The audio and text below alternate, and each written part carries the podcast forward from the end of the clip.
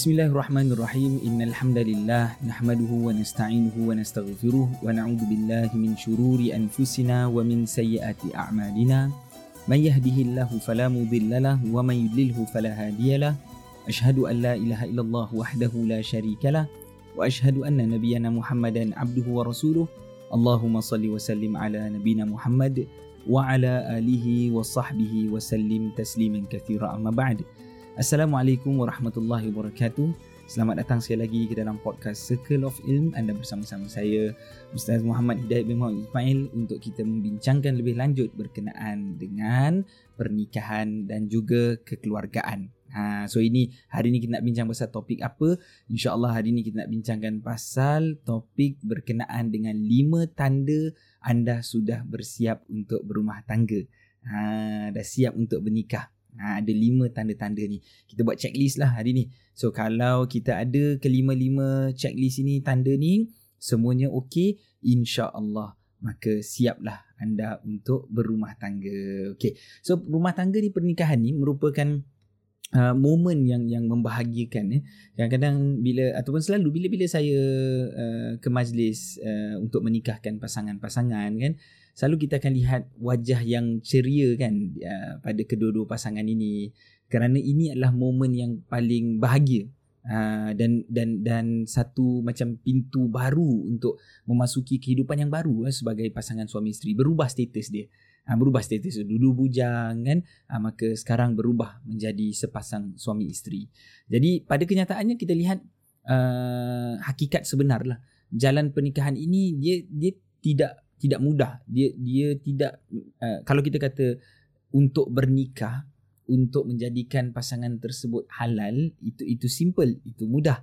Dan ada beberapa perkara kita siapkan sikit lebih kurang kita kahwin settle lah dia jadi halal lah tetapi hakikat sebenar tu perjalanan tersebut tidak mudah dan saya pasti anda juga dapat bersetuju dengan saya akan akan akan perkara tersebut. Kerana apa? Uh, kerana pernikahan ni menuntut kita daripada sudut uh, kematangan berfikir, Uh, dan juga kematangan kita dalam menyelesaikan masalah dalam rumah tangga. Bayangkan bayangkan pernikahan ini dia macam dia macam uh, kita berada di dalam satu syarikat ya.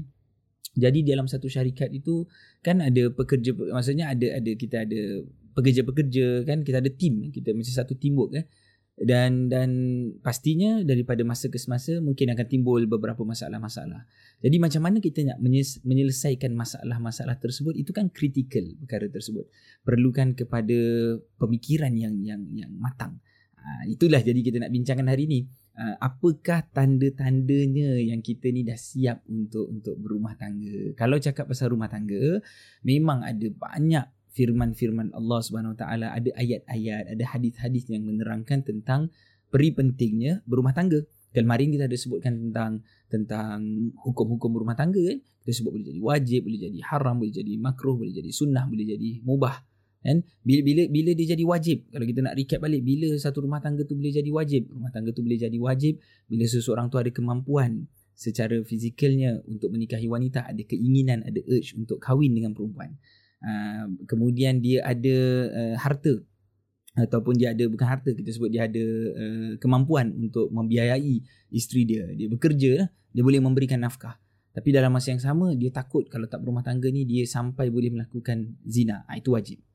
Ha, tetapi kalau dia tak takut uh, dia melakukan kesalahan dosa dia tak adalah takut sampai dia boleh sampai berzina dia tak adalah fikir sampai begitu maka jadilah dia sunnah. Ha, jadilah dia sunnah Haram pula macam mana? Haram bila memang dia bernikah tu ke semua benda tak cukup. Ha, tak ada tak ada benda yang cukup. Dia tak dia tak mampu untuk memberikan nafkah zahir dan batin dan mungkin dia boleh sampai kadang-kadang memang nak menganiaya wanita tersebut, ha, maka hukumnya haram. Kan? Hukumnya menjadi menjadi haram. Bila hukumnya tadi uh, menjadi uh, makruh, Ha, bila dia ada kemampuan untuk berumah tangga, dia ada urge untuk berumah tangga tetapi mungkin dia ada kekurangan daripada sudut uh, harta untuk membiayai wanita tersebut. Ha, jadilah makruh. Bila dia jadi dia jadi mubah, jadi harus. Bila seorang itu dia ada harta, dia boleh memberikan nafkah tapi dia tak adalah keinginan untuk berumah tangga. Maksudnya dia tidak ada urge untuk untuk bersama-sama dengan uh, dengan wanita, tak ada tidak ada sampai uh, keinginan yang yang sangat begitu. Jadi jadilah dia mubah. Jadi kita kita kita sebutkan uh, dasarnya hukum bernikah itu dia adalah satu sunnah Rasul sallallahu alaihi wasallam. Dan kalau kita lihat dalam surah An-Nur, Allah Subhanahu wa taala berfirman wa ankihul ayyama minkum was-salihin min ibadikum wa imaikum yakunu fuqara ayughnihimullahu min fadlih wallahu wasi'un alim dan kawinkanlah orang-orang yang bujang di antara kamu dan orang-orang yang layak berumah tangga daripada kalangan hamba-hamba saya kamu yang lelaki ataupun yang perempuan dan jika mereka itu kurang kemampuan. Jika mereka itu fuqara miskin maka Allah akan mampukan mereka dengan kurniaannya. Allah yang akan tambah rezeki. Eh, daripada kemuliaan Allah SWT Allah yang akan tambahkan rezeki. Wallahu wasi'un alim. Dan Allah itu maha luas pemberiannya. Dan juga Allah itu maha mengetahui. Jadi kita kita sebutkan uh, berumah tangga maka akan Allah SWT cukupkan. Tetapi persediaan itu perlu tetapi persediaan perlu banyak kali bila kita tanya pasangan kan kita tanya kadang-kadang dia pun tak adalah ready sangat dengan dengan dengan nak, nak jawab soalan saya tanya kenapa nak berumah tangga uh, lagi-lagi kalau pasangan itu muda Contohnya pasangan tu berumur 21, berumur 22 kan. Uh, misalnya kita tanya kenapa nak berumah tangga sekarang ni? Kawan-kawan semua dah berumah tangga dah kahwin, oh belum lagi. Kenapa awak jadi yang first? Uh, mungkin antara jawapan-jawapan yang kita dapat, oh sebab kita nak halalkan lah. Uh, adakah itu satu-satunya jawapan? Sebab memang secara dasarnya apabila dia berumah tangga, memang dia automatically jadi halal di antara kedua-duanya. Tapi adakah itu uh, tujuan utama? mereka nak berumah tangga ataupun ada sebab-sebab lain.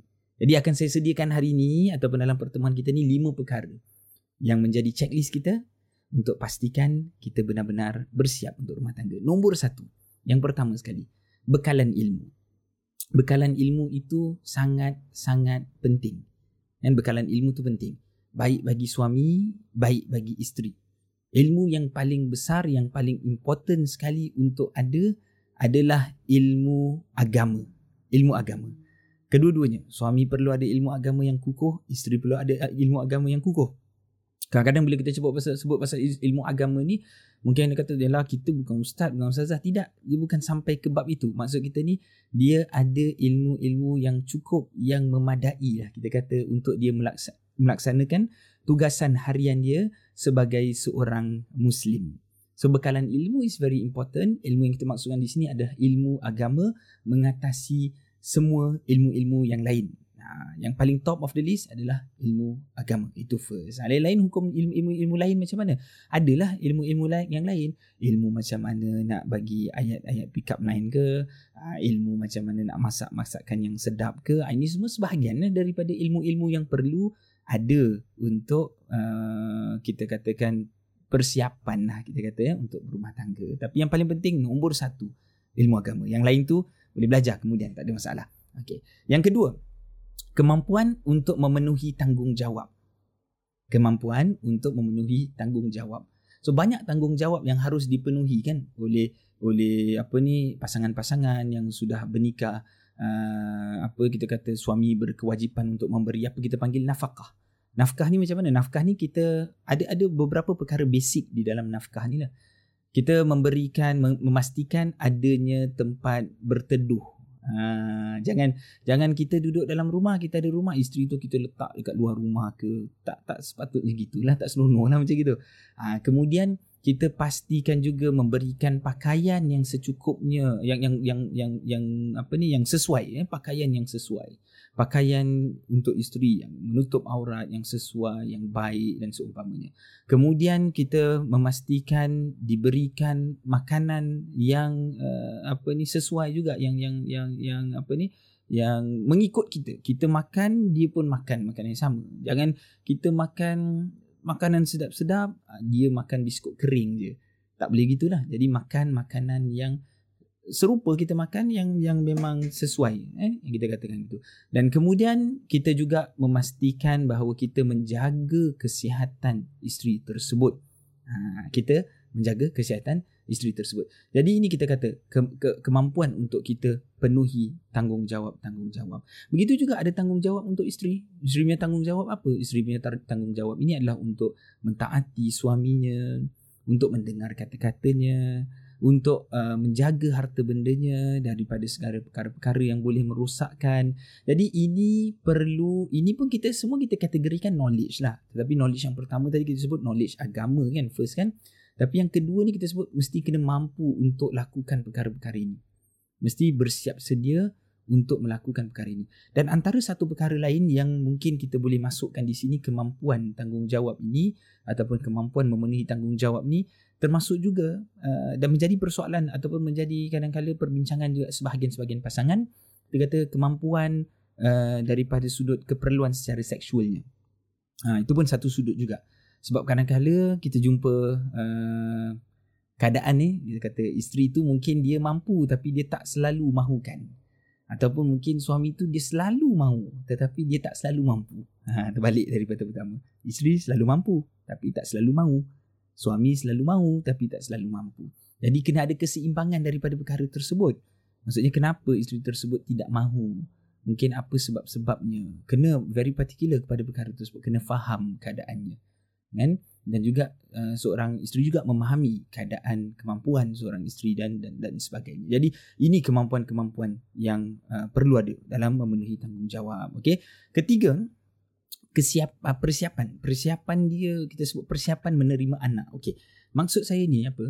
Bukanlah setiap kali tu dia bernikah ni terus dia kita kata okey mesti nak dapat anak, tak dapat anak tak boleh. Dia bukan itu maksudnya. Persiapan menerima anak ni, okay, kita bincangkan daripada sudut Uh, pernikahan. Uh, kita kita sebut tentang kita sarankan untuk segerakan pernikahan. Uh, sebab Nabi sallallahu alaihi wasallam sebutkan ya masyara syabab man istata'a minkum al-ba'a falyatazawwaj. Kan?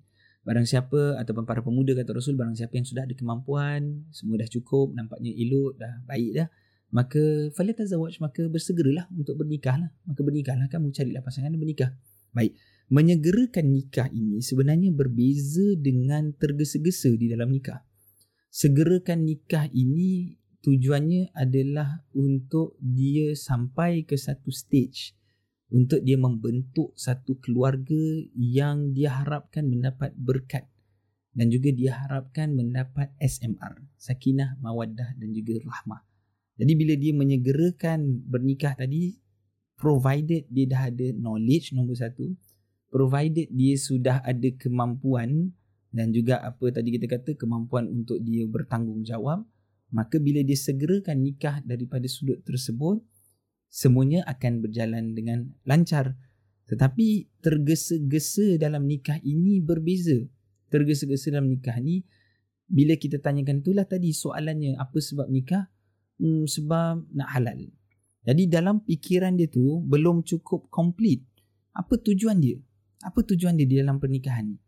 Sehingga dia mungkin tidak begitu siap uh, secara mental dan juga fizikalnya untuk menerima kehadiran anak misalnya. Kan? Jadi tak plan macam mana dia punya perancangan tadi. Uh, bagi kedua-dua pasangan tadi. Tak plan dengan sebenar-benarnya.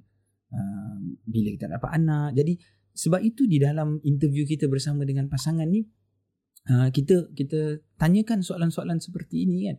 Uh, adakah mereka ada perancangan untuk dapat anak? Dan bagaimana rancangan mereka?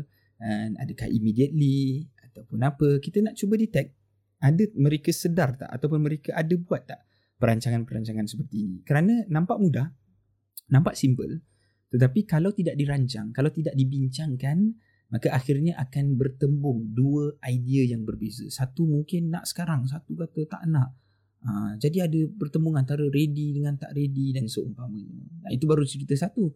Baru cerita pasal anak. Boleh cerita benda-benda yang lain lagi. Persiapan-persiapan yang mungkin belum siap. Okey. Antara persiapan lain pula. Jadi itu nombor tiga. Yang keempat. Persiapan uh, secara apa kita kata tu. Persiapan mental kita. Ha, persiapan mental. Pemikiran kita. Persiapan mental kita ni. Uh, kita kena uh, pastikan lah. Di dalam Uh, pernikahan ini kita kena apa ni sedia kan menerima uh, segala kekurangan-kekurangan yang ada. Kita mesti uh, fahami bahawa di dalam melayari bahtera rumah tangga ini dia ada masanya ada pasang surut.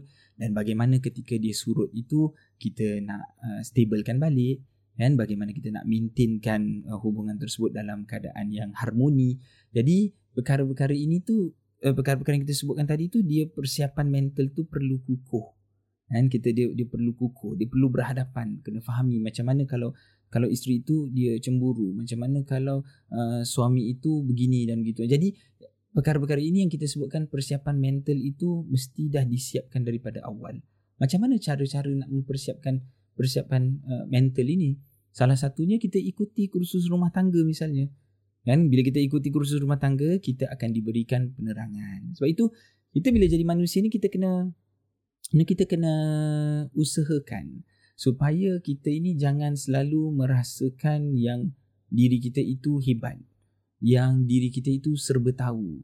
Kita selalu mesti meletakkan uh, apa ni di dalam diri kita ini ruangan-ruangan yang kita rasa kita masih ada banyak lagi yang kita boleh pelajari. Tak kira pada umur kita berapa sekalipun. Tak kira pada apa ni dengan siapa pun kita belajar.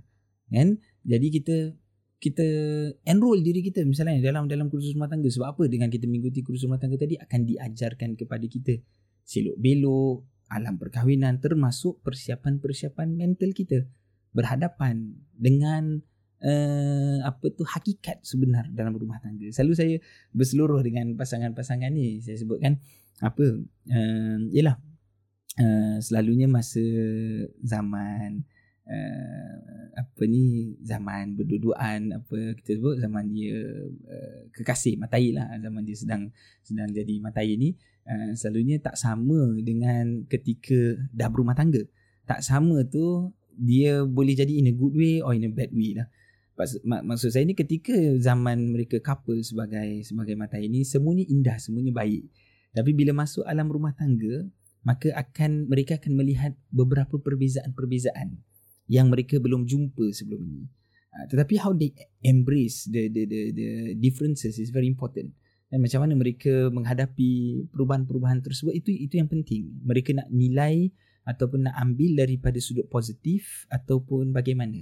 Dulu semuanya indah, semuanya cakap baik-baik. Sekali bila rumah tangga rupanya eh begini, rupanya orangnya cara cara siap dia begini dan begitu. Jadi ini semua perlu kepada persiapan mental kita. Dan persiapan ini boleh boleh dibantu dengan ada perbincangan. Dengan kita kenali pasangan kita tu lebih dekat. Kita berbual kita tanya jangan cuma duduk keluar makan keluar makan tu gini ya, tak nak gitulah. Dia duduk berbual berbincang uh, beforehand dia cerita apa minat-minat dia apa yang dia suka dan kemudian dari situ ada discussionnya kan? Bagaimana sesuai ke tak sesuai ke setelah berumah tangga. Tapi kita pastikan kena bagi ruangan tau.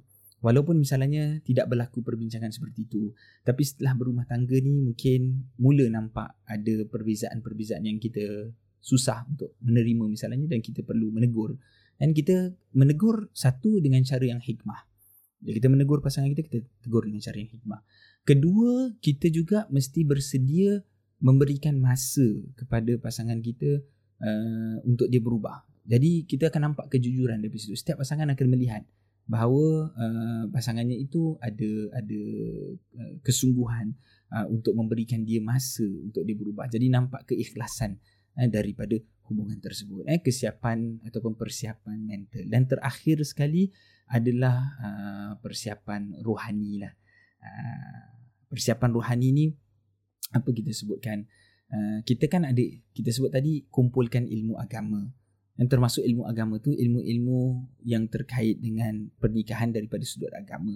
Kemudian persiapan rohani ni kita kata diri kita sebagai seorang muslim lah. Bagaimana kita uh, siapkan diri kita menjadi seorang muslim yang baik kan kesadaran-kesadaran kita pada agama itu perlu kita siapkan daripada awal. Sebab apa? Dalam kehidupan kita secara biasanya kita lihat pasangan berumah tangga dan akhirnya mereka akan menimang cahaya mata. Dan setiap daripada pasangan ini, mereka selalu mahukan cahaya mata mereka itu, anak-anak mereka, keturunan mereka lebih baik daripada mereka. Daripada semua sudut, daripada semua aspek. Daripada aspek, uh, apa kita kata, mungkin uh, uh, pembelajaran dia. Daripada aspek kesihatan dia.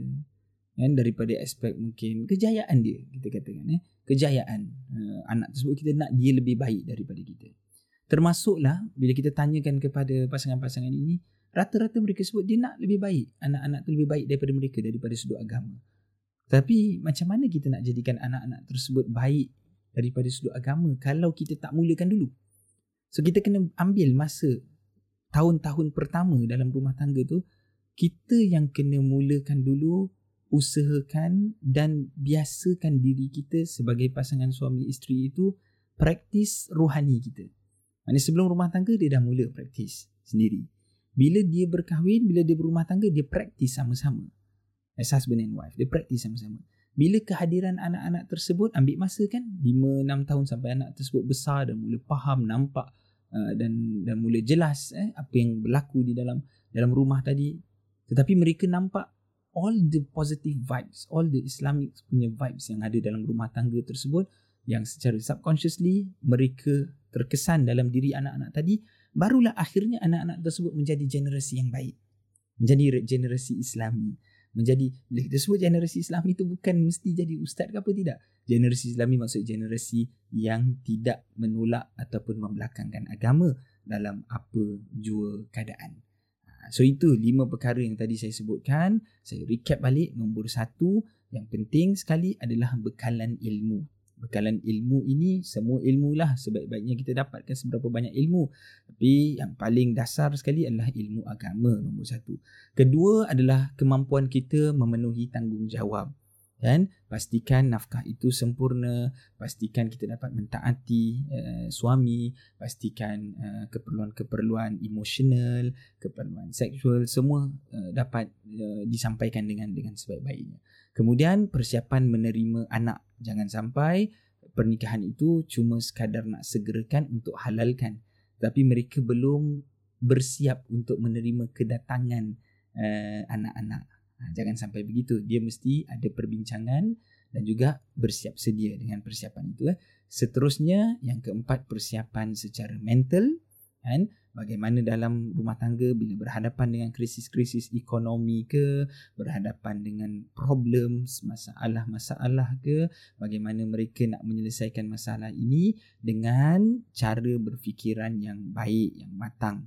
Ha, itu perlu ada persiapan dan juga latihan kan? Mungkin berhadapan dengan suami yang yang apa uh, eh yang buat satu-satu hobi yang mungkin isterinya tak suka dengan mungkin isteri pula yang kuat cemburu ke apa. Ah, bagaimana nak deal with this kind of of, of things? Eh, mesti mungkin nak perlukan kepada perubahan kan? Ada perubahan. Tetapi mentally prepared dulu. Dan yang kelima terakhir adalah persiapan uh, ruhaniah. Persiapan rohani kita spiritual. Mulakan daripada diri kita sendiri dahulu. Di zaman bujang kita sebelum berumah tangga. Baik lelaki maupun perempuan siapkan dahulu diri mereka. Sebab itu Nabi sallallahu alaihi wasallam sebutkan uh, wanita itu dinikahi dengan uh, disebabkan empat uh, keadaan ke salah satunya Nabi sebutkan dipilih wanita itu disebabkan ag- agamanya. Fatfar bidzati din taribat yadak. Pilihlah yang beragama tadi maka selamat nanti uh, apa diri kita daripada masalah. Maksudnya pilih yang beragama. Itu bukan hanya untuk lelaki pilih wanita tidak. Itu cuma gambaran dalam hadis tersebut hakikatnya semua wanita pun perlu memilih lelaki yang beragama. Cari yang sama tarafnya beragama yang boleh membimbing istilahnya, boleh membimbing antara satu sama lain. Kesadaran agama itu sangat-sangat diperlukan dan seterusnya daripada itu mereka akan praktiskan uh, agama tersebut di dalam rumah tangga mereka berdua dan seterusnya setelah uh, kedatangan anak-anak mereka dapat uh, datangkan uh, environment uh, Islamic environment di dalam di dalam kehidupan mereka barulah menjadi generasi yang uh, apa ni uh, yang yang kita kata yang yang berakhlak mulia.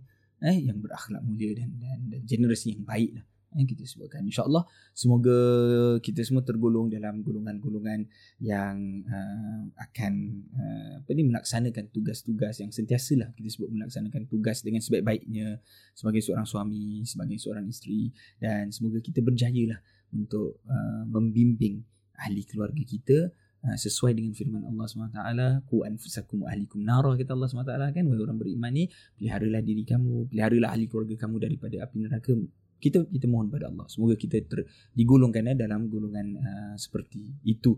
Uh, insyaallah taala. Amin ya rabbal alamin. Jangan lupa anda boleh teruskan untuk mengikuti kami dalam social media kami Circle of Ilm.